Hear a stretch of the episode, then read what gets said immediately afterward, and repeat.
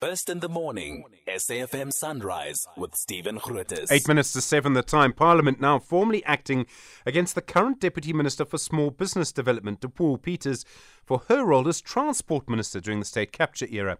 She was found to have mis- to, to have committed uh, wrongdoing and to have fired the board of Transnet when it was led by Popo Molefe after the board had found evidence of 14 billion rands worth of corruption. Parliament, excuse me, Parliament now says Peters will be suspended for a full term but you will still be paid a salary. The complaint was laid by Zackie Achmat, leader of Unite Behind. Zackie, good morning. Is this an appropriate punishment? Uh, Stephen, let's talk the impact. Good morning. Uh, let's talk the impact of what Dipuo Peters and MPs like them did.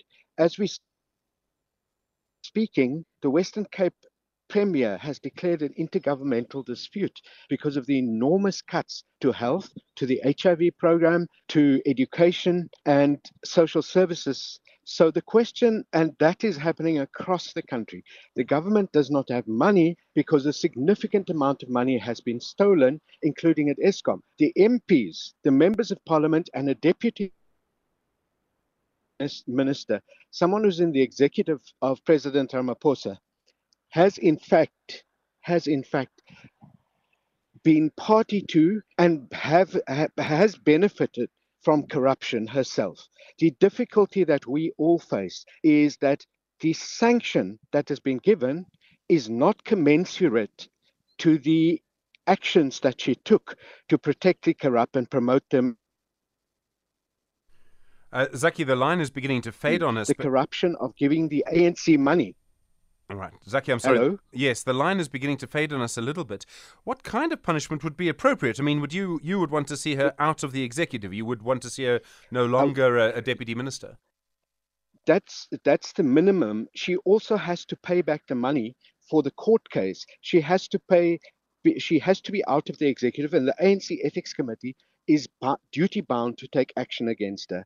Now, I would like to see that. You would like to see that. Every person in South Africa would like to see that. MPs must be accountable.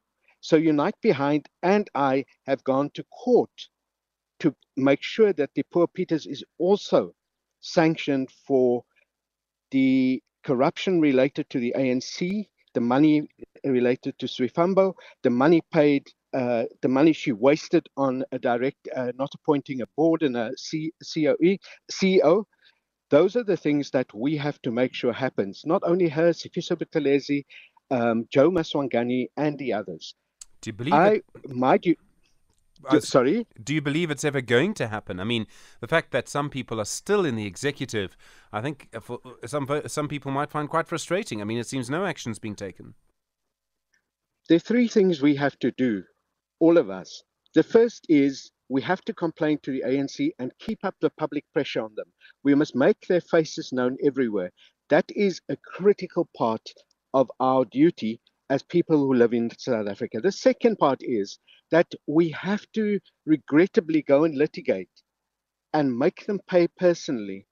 And the third question is that when people like me get into parliament, we must not let these MPs sleep. We must not let their party sleep. We must keep on hammering because I have no doubt that the ANC will bring back corrupt MPs. Zackie Achmat, thank you. We'll leave it there. Leader of Unite Behind. I should have mentioned at the beginning that Zackie Achmat is in fact running as an independent candidate for Parliament next year, but he is the leader uh, for the purposes of this interview of Unite Behind.